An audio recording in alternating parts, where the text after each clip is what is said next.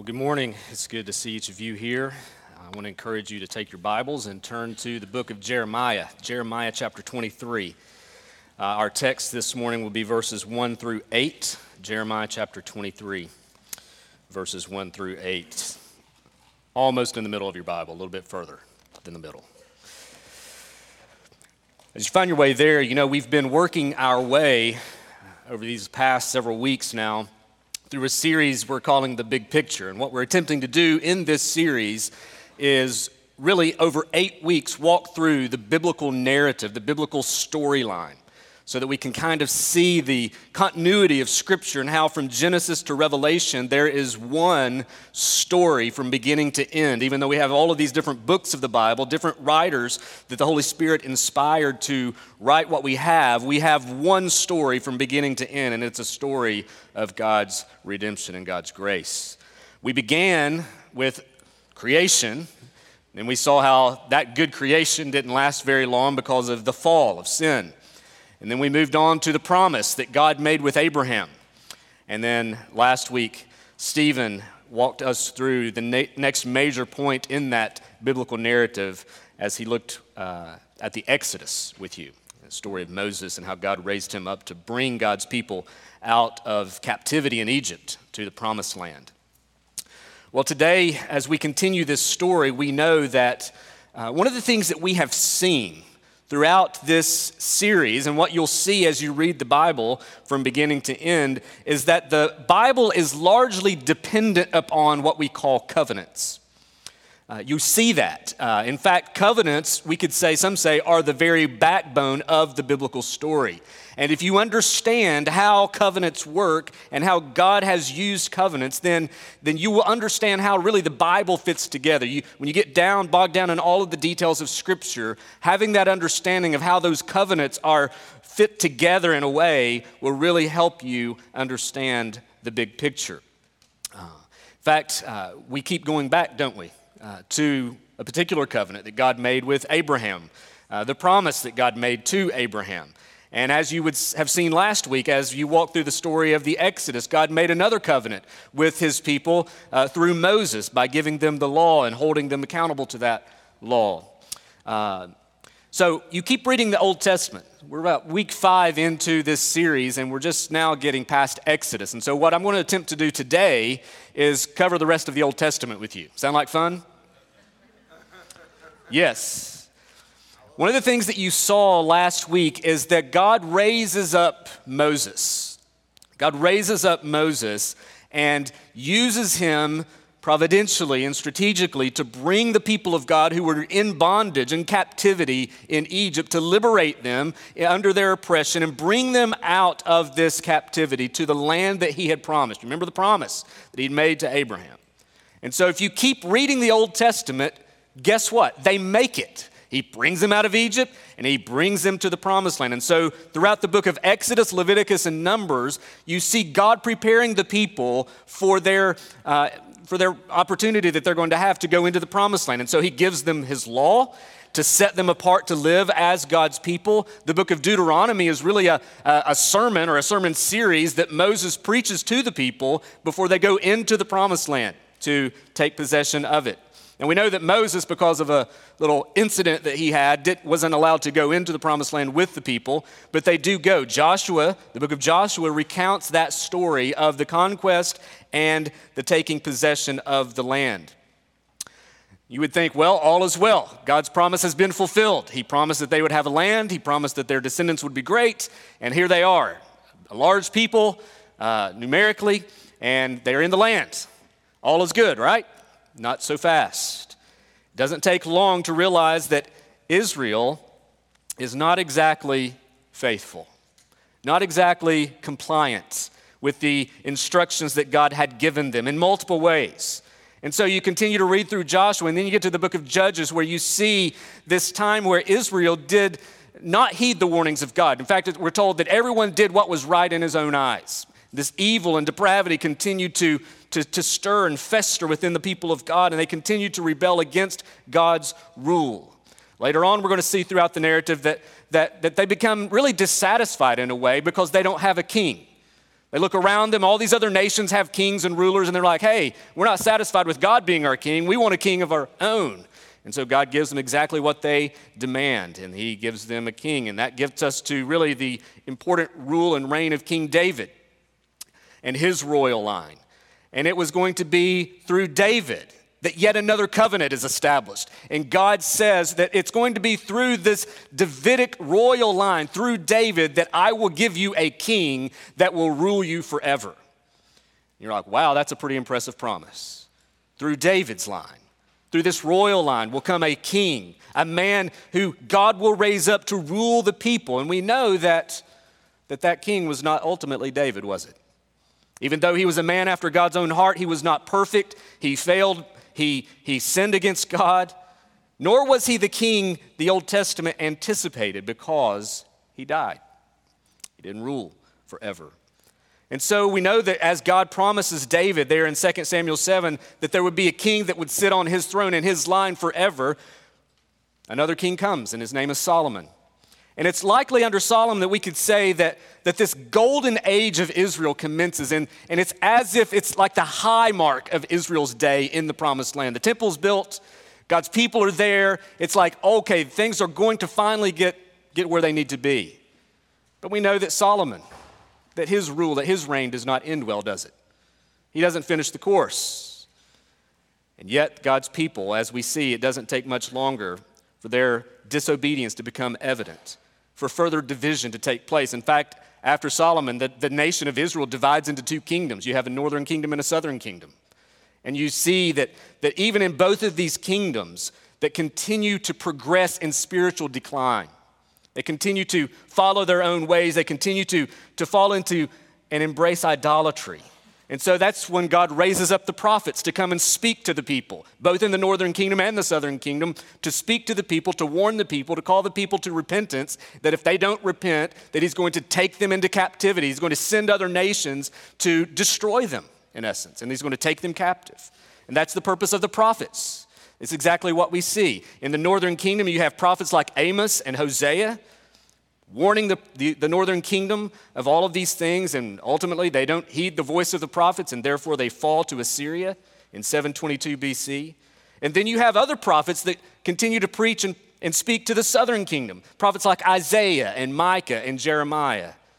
Later on, we know about 586 BC that the southern kingdom falls, and Babylon comes and takes them captive. They go into exile. And it's during exile that you have prophets like Ezekiel and Daniel that speak to the people there. There's this promise of returning to the land, and eventually they do return back to the promised land that God had taken them out of, destroyed. Now they go back and they rebuild, and it seems as if things are going to go well. And you've got prophets like Haggai and Zechariah and Malachi that encourage the people, that speak to the people, and even warn the people during that time. And that, in some way, is a summary of, of the, the rest of the Old Testament. The people in the promised land, they disobey, they're taken captive. They spend time in captivity, they go back to the promised land and begin to rebuild. And you would think that by that time they've gotten it. That the Old Testament is going to end on a positive note, but actually, the Old Testament doesn't end so well. The people return, they rebuild, and they continue to go back to their old ways. Today, we're going to look at the prophet Jeremiah here in Jeremiah chapter 23, and it's in the midst of that larger story that we're going to pick up long after the people have been delivered from Egyptian captivity. And it's now that they're facing this new captivity because of their rebellion against God. And as I said earlier, Jeremiah is one of the what we call major prophets. You've got major prophets and minor prophets simply because of the length of the books. That's really it. Uh, major prophets is because it's a longer book. Uh, and so you've got him and his ministry, and his ministry was directed largely towards the southern kingdom of Judah. About the same time, the northern kingdom is being taken into captivity. And so there's a lot of judgment. You read the book of Jeremiah, and it's a heavy, dark book. Lot of judgment going on in this book, a lot of warning and a lot of promise that God is making to his people that he's going to hold them accountable for their idolatry and their, and their rebellion against him. And so, this is in the midst of that dark, bleak moment in Israel's life that we come to Jeremiah chapter 23. And here it's in Jeremiah 23, and you've got a few other places throughout the book of Jeremiah where you find this, this we could call it a thread of grace, woven deep into the darkness of Israel's day. And you find little glimpses of hope, just like we find here in Jeremiah chapter 23. And so, with all that said, let me read Jeremiah 23, and we're going to see how God uses this prophet to speak a word of hope and encouragement to his people. Jeremiah chapter 23, beginning in verse 1. Woe to the shepherds who destroy and scatter the sheep of my pasture, declares the Lord. Therefore, thus says the Lord, the God of Israel, concerning the shepherds who care for my people You have scattered my flock and have driven them away, and you have not attended to them. Behold, I will attend to you for your evil deeds, declares the Lord. Then I will gather the remnant of my flock out of all of the countries where I have driven them, and I will bring them back to their fold, and they shall be fruitful and multiply. I will, I will set shepherds over them who will care for them, and they shall fear no more, nor be dismayed, neither shall any be missing, declares the Lord. Behold, the days are coming, declares the Lord, when I will raise up for David a righteous branch, and he shall reign as king and deal wisely, and shall execute justice and righteousness in the land. In his days, Judah will be saved, and Israel will dwell securely. And this is the name by which he will be called The Lord is our righteousness. Therefore, behold, the days are coming, declares the Lord, when they shall no longer say, As the Lord lives, who brought up the people of Israel out of the land of Egypt, but as the Lord lives, who brought up and led the offspring of the house of Israel out of the north country and out of the countries where he had driven them. Then they shall dwell in their own land. Let's pray together. Father, we're thankful for your word. Lord, would you help us now as we continue to think through this big picture, this story of redemption and hope. Lord, even on the, in the backdrop of all of the sin and all of the evil that your people had committed, Father, you still yet spoke a word of hope and grace. Father, would you help us to see that this morning and see how it ties everything together and how we too, as, as a result of your promises, we too can be encouraged and strengthened and find hope in you. So, Lord, would you open our minds and our ears and our hearts today that we might hear your word and be changed by it, we pray. In Jesus' name, amen. I want you to think for a moment about an organization you are associated with in some meaningful way. It could be your employer, it could be a business, it could be a team, whatever organization comes to your mind, that you're intentionally, on purpose, involved with in some meaningful way. What is your attitude towards the reputation of that particular group? Are you indifferent? Or do you have a deep rooted interest in how this organization represents itself? Do you care what kind of image it cultivates? Of course, when you think about that, of course, the reputation of something that you are deeply committed to matters much to you. That's why there's so much sadness for Washington Redskins fans these days, right? Amen. Think about that though. When you think, think about yourself being so deeply committed to the reputation of a group or something that you're, that you're committed to, you're, you're, you, you desire for that organization, whatever it may be, to represent itself well.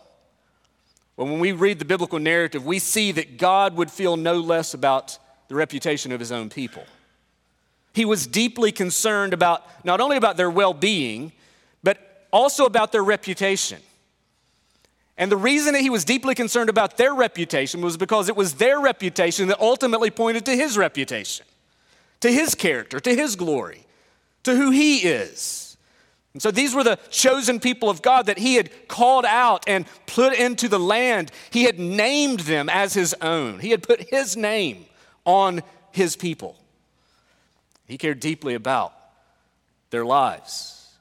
And what we find throughout the biblical storyline is that not only did Israel struggle living up to the standard of God's holy name and holy character, they failed miserably. Friends, you need to understand something about the people of God. These were not people who they loved God and they just happened to mess up every now and then. This is not their story. These are idolaters. They would sacrifice their own children at times to false gods, is how bad things had become in Israel. So we find them struggling, we find them failing. So, what did this mean then about the promise that God had made back to Abraham?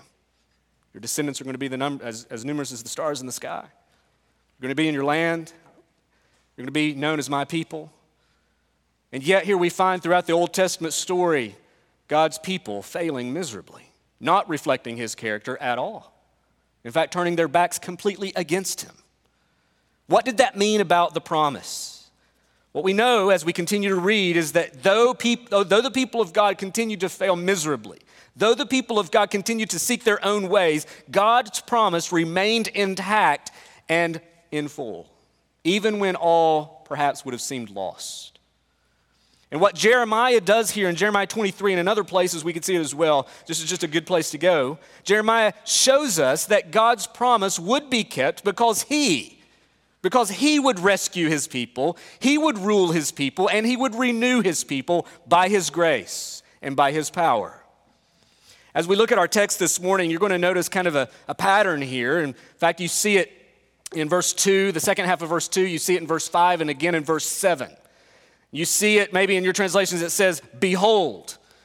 In the ESV, which I'm preaching from this morning, you see in verse 2, Behold, I will attend to you for your evil deeds, declares the Lord, then I will gather. And again in verse 5, Behold, the days are coming. Then again in verse 7, Behold, the days are coming. And so what we see here in these, in these three beholds are themes, very important themes that continue to develop and emerge throughout this narrative. And I want us to kind of hang our hats on those themes this morning as we walk through this text.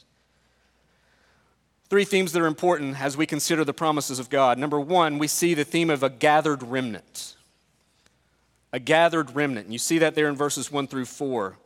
So far in Jeremiah, if you were to read the first 22 chapters of Jeremiah, what you will find is God calling Israel's sin out, and he is promising swift and total justice. Now we get to chapter 23, and we see even a woe that is pronounced against the shepherds of Israel. And shepherds would have included not just the religious leaders of the day, but also the kings and the rulers. Not only had the people grown corrupt, so had their leaders. In fact, it was largely due to the leaders that the people continued in their corruption mismanage the neglect of, of their own people, and, and, they, con- and they, they continue to, to prove themselves unfaithful. Certainly, you can see that to some degree, can't you, throughout the course of human history? The downfall of nations and peoples often have been the result of bad shepherding and bad leading. As we think about that for a moment, if we go back to the promise God made to Abraham, you could find yourself troubled at this moment. You, you see that 22 chapters so far of nothing but judgment and promise of justice because of their rebellion and their sin. And now he's calling out the leaders and, and pronouncing a woe upon the leaders, a cursing. God's people were supposed to be as numerous as the stars in the sky, living in the land that God had promised, reflecting his character. And now, due to the fact that they had broken covenant with God, the covenant that God made through Moses, they were going to be scattered and the land plundered and overtaken by other nations. How can that be? How can we have a captive people, a destroyed nation, a temple in ruins, and God's promise still intact? It's because of His grace and because of His power. Two things that we're told here in these first four verses. And number one, God is going to deal with the unfaithful leaders. He's going to, he's going to deal with them. We see that there, don't we? In verse two, I will attend to you for your evil deeds, declares the Lord. And the second thing he promises to do, he says this He says, Then I will gather the remnant of my flock out of all of the countries where I have driven them. Notice this is the work of God. He drove them out of their land because of their sin against him. I will gather the remnant of my flock out of all the countries where I have driven them, and I will bring them back to their fold, and they shall be fruitful and multiply. Not only that, he promises to give them shepherds So God Himself is going to gather His sheep from the nations and bring them back to their fold. And we, I think, have historical accounts of Him doing just that. You read the books of Ezra and Nehemiah there in the Old Testament. It's a historical account of God bringing his people back from exile, putting them back in the land, and even giving them shepherds like Ezra and Nehemiah to care for them, to tend to them. So, in some ways, this has been fulfilled in some way. And yet we know that there's something more. As we consider what the Lord promises his people, I think there are several truths we need to, to, to point out at this, this point. Reminder number one is that God is always faithful to his standard. As Stephen pointed out last week, God delivered his people from the oppression they had in Egypt, and then he gives them the law to live by. That order is important God does not bring them out through the keeping of the law. He brings them out as an act of His grace, His sovereign grace. He brings them out, and then He gives them His law to live by. We call that the Mosaic covenant, the covenant through Moses. God says, here are the, the laws that you're to live by. You could summarize them in the Ten Commandments, we could say. And if you live by them, you will have blessing. If you disobey them, you will be cursed. You find that fleshed out pretty much in detail in the book of Deuteronomy. And it's different than the covenant God made with Abraham in that the covenant God made with Moses involved God's people at this point. The one with Abraham was God making the promise and God keeping the promise. And the covenant he makes with Moses, it's God making a promise and calling the people also to be part of that. And of course, we continue to read the, the narrative they fail miserably to live up to their part of the covenant and they would face severe consequences for doing so. It's exactly what unfolds through, and this is what we're dealing with now. Their rejection, their disobedience to the covenant God made with Moses is now going to be the is now going to be the reason that they're going to be taken out of the land and put into captivity. And yet God shows his amazing patience with his people. He sends prophets to them to warn them, to call them to repentance, to teach them, to remind them of the covenant, to, to remind them of their promises that they had made to God, not just his promises that he made to them. And yet, Israel persists in waywardness and sin. And so, God responds with appropriate justice. He calls them to repent. They don't, and therefore they they reap the consequences of their own sin and rebellion. And really, you think about Israel's story is really a snapshot of all of us to some degree, isn't it? One of the things that we need to remind ourselves is that God never reduces his standards because we can't keep up to it. God's standards remain the same. He is holy, and he's called us to be holy. And it's not as if God looks at us and says, okay, they can't quite live up to what I, I'm just going to lower my standard. I can't do it. I'm going to lower my standard again. I'm just going to keep lowering the standard until they can finally hit something or get something right. That's not how God works. He is holy and righteous and pure, and His standard is always the same and it never changes. And when God's people disobey Him and fall short of that standard, He will hold them accountable. He is a just God, and we can count on Him being that way. so he never reduces his standards and he holds his people, and even us today, he holds us accountable to them. Second truth that we see is that God, though he holds fast to his standards, he is gracious to sinners. Friends, as I said earlier, things in Israel and Judah, the northern and southern kingdoms, were bad, really bad. Again, it's not just as if they would go to the temple and then have a bad week. These, were deeply rooted this was a deeply rooted rebellion. This was people entrenched in idolatry. Evil flourished. In Jeremiah 2, verse 28, we get a little picture here of, of God's response to them through Jeremiah. He says in verse 28 of chapter 2, But where are your gods that you made for yourself? Let them arise if they can save you in your time of trouble, for as many as your cities are your gods, uh, are your gods, O Judah. He, he's pointing out their idolatry. You've made all of these gods, let them save you. Jeremiah 5, verse 22, he says, For my people are foolish, they know me not, they are stupid children. This is God's indictment to his own people. They have no understanding, they are wise in doing evil, but how to do good, they know not. For almost 45 chapters in Jeremiah, we find description after description after description of this sort of thing, and warning and promise of judgment and justice.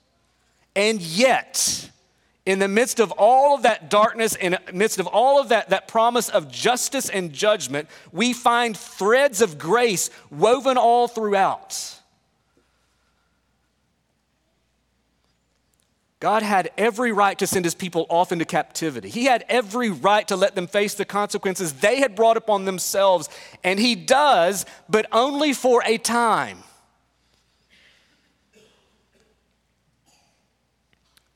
They're taken into captivity. And then he calls out the unfaithful shepherds. And then he says, Not only will I deal with them, but I will gather my people again. I have a remnant. I have a people who belong to me. I will gather them. I will be their shepherd.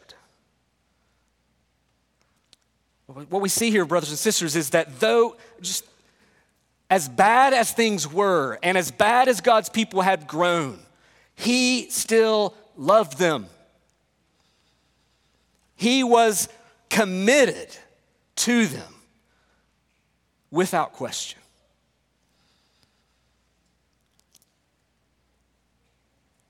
you need to understand something as well as we think about the people of God. We kind of think about the group of or the nation of Israel or northern kingdom, southern kingdom. We think about them in a group.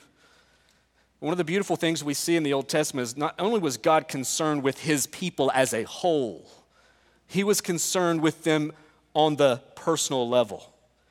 He knew them by name. One of the beautiful, you, miss this if you just read through these chapters and just skim over. You get to those names, you know, those chapters that just have a list of names, and you're like, how helpful is this? Let's just move to the next chapter. Friends, understand when you read Ezra and Nehemiah, for example, when they return back to the land, the text there does not say, and the people slowly began to return. In Ezra chapter 2 and in Nehemiah chapter 7, he calls them out by name. The sons of Arah, 775. The sons of Joab, 2,812. The sons of Gibbar, 95. The list goes on. He's naming and he's numbering. He even counts their mules. The specificity with which God's grace works is mind blowing. This is not just Israel, these are people's faces and names and families that he has in mind. It's a beautiful picture of His grace that God's grace is not just for a nation, it's for individuals. Grace is not something that's just generally applied to rebellious masses, grace is applied to the rebellious sinner. And, brothers and sisters, that is good news for you and for me.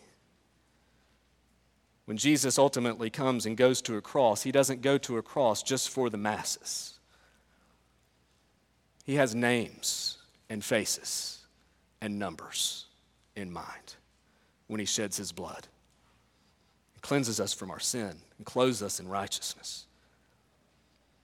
God is so gracious to sinners. That's what we see even in the Old Testament. Don't let people tell you the Old Testament's just an angry God and the New Testament's a loving God. Brothers and sisters, you see grace from beginning to end. Even with all of the, the justice and all of the judgment, all of the, the sinfulness of the, God's people, it is grace from beginning to end that will gather his people and keep his people for himself. So, first theme is a gathered remnant. Second theme that we see in this text is a righteous king, verses 5 and 6. The second, behold.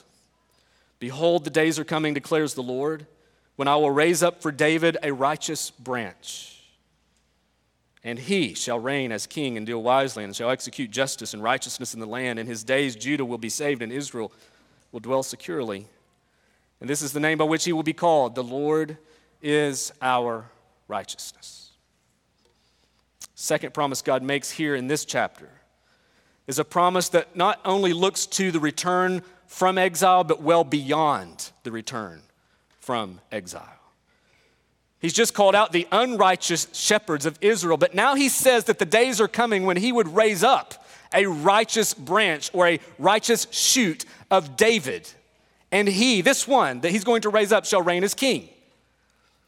In other words, not only is God going to gather his remnant, he's going to put them back in the land and he's going to give them a king. And this king, we're told, again, would come from David's line. And he would be righteous. Isaiah prophesied of this one in Isaiah chapter 9, verses 6 and 7. We know that passage pretty well, especially around Christmas. Isaiah said of this same one, For to us a child is born, to us a son is given, and the government shall be on his shoulder, and his name shall be called Wonderful Counselor, Mighty God, Everlasting Father, Prince of Peace. And listen, of the increase of his government and of peace there will be no end.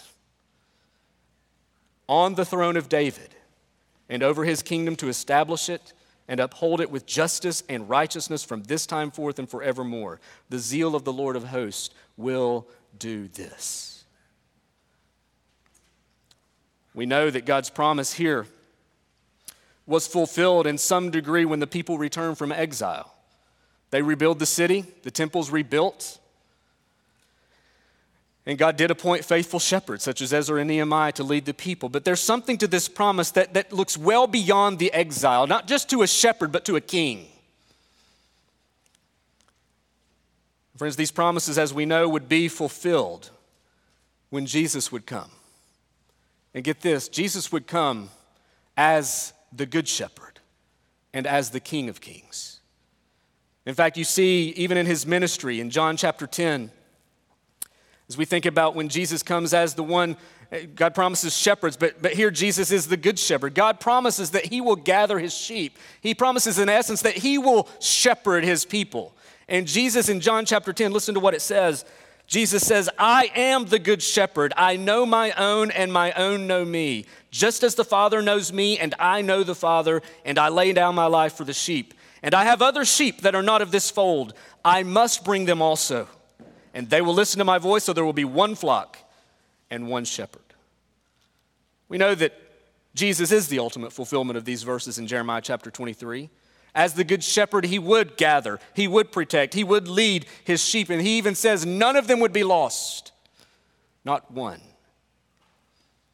We know yet that not only is Jesus the good shepherd, he is also the king that Jeremiah speaks of that will reign as king the one that would deal wisely and shall execute justice and righteousness in the land, the one whose name would be called the Lord is our righteousness. Listen to what Paul would say about Jesus when he wrote to the Corinthian church in 1 Corinthians 1, verse 30. About Christ, he says, He, or God, he says, He is the source of your life in Christ Jesus, whom God made our wisdom and our righteousness and sanctification and redemption. God promises a righteous king that would deal wisely and that would execute justice. And Paul says Jesus is the one. It wasn't David, it wasn't Solomon, it wasn't some king after that. It was, it was the one we call Jesus. He came to shepherd his people and to rule his people. Why did God make this promise? Why did God promise that this king would come and this king would be righteous? Right here in Jeremiah 23, why is this promise made? Well, first of all, because none had existed so far. Even the best of kings were failures. Even the best of leaders in Israel or Judah's day had fallen short, and all of them had died. They, they were not able to rule eternally.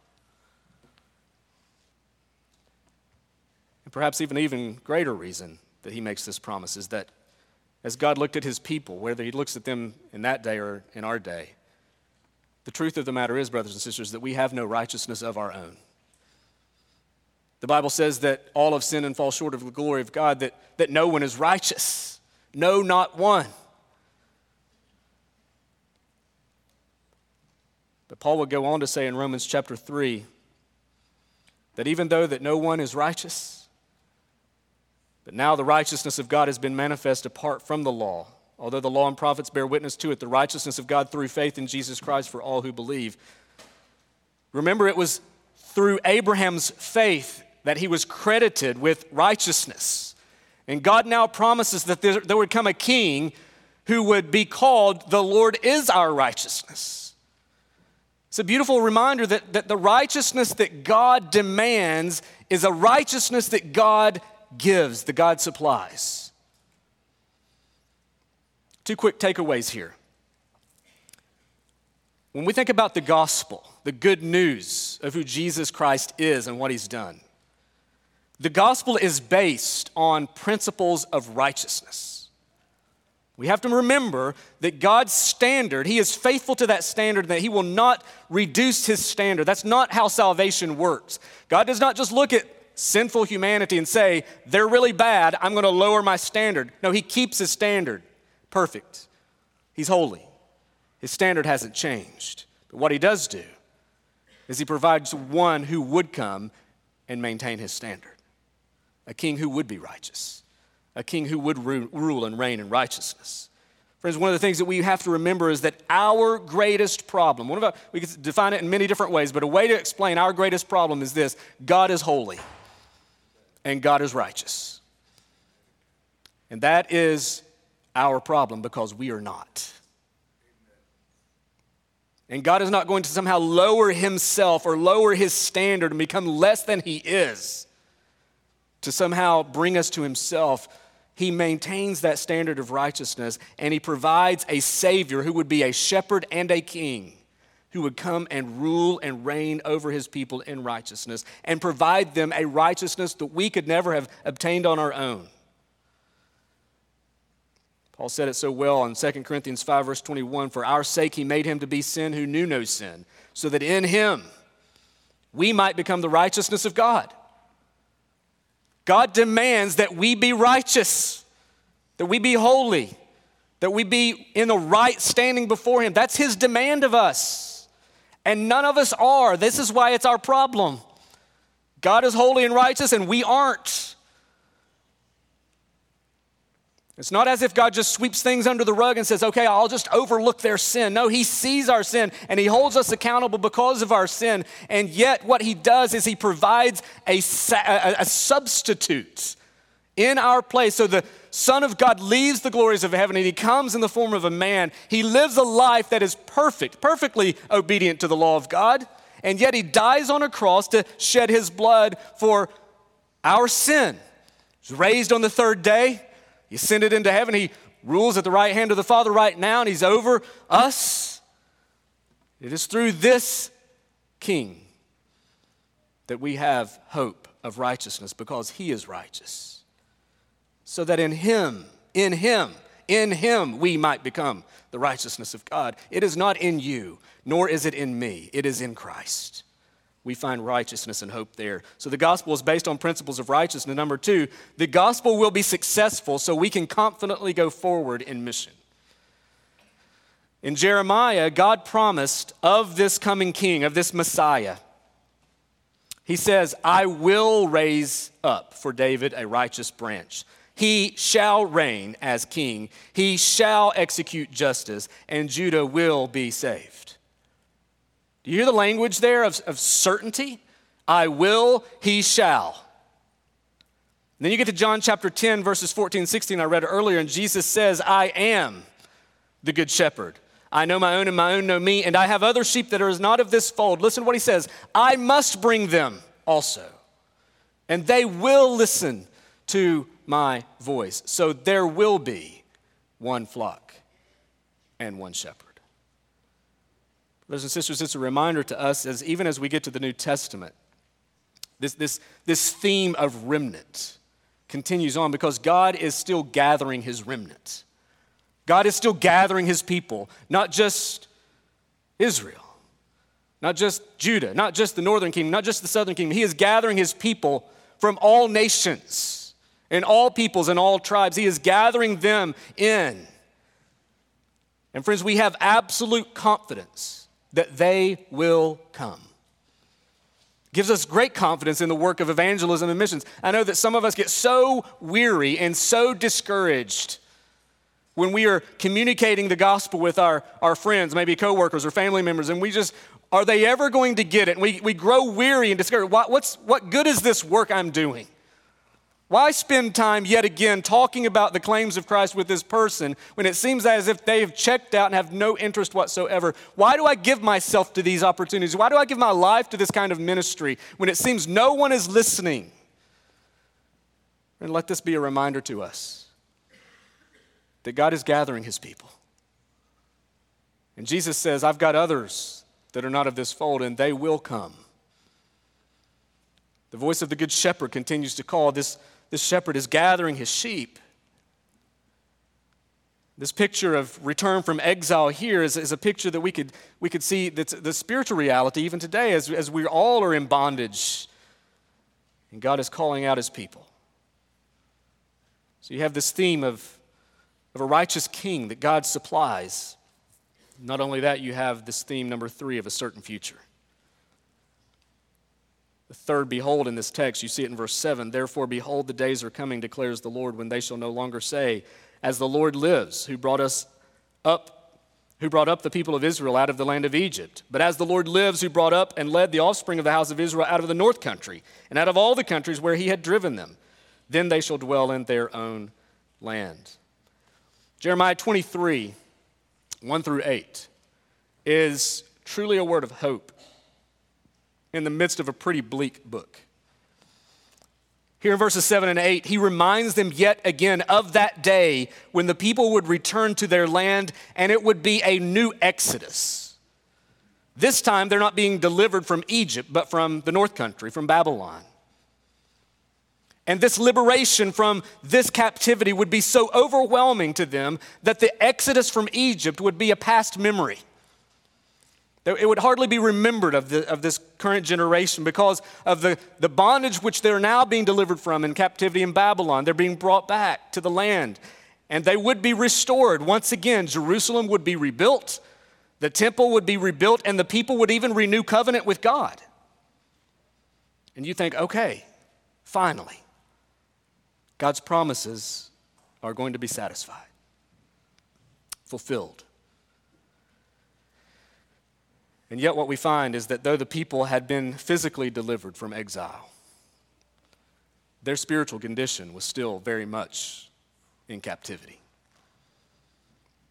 Continue to read the Old Testament. They do rebuild, they do renew, but it doesn't take long till they return to their old ways. They continue to disobey the voice of the Lord.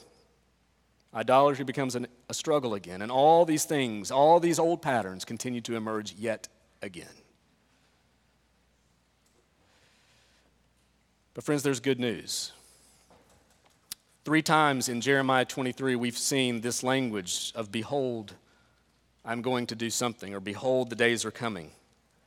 But we see it again. We see that same language again in Jeremiah chapter 31.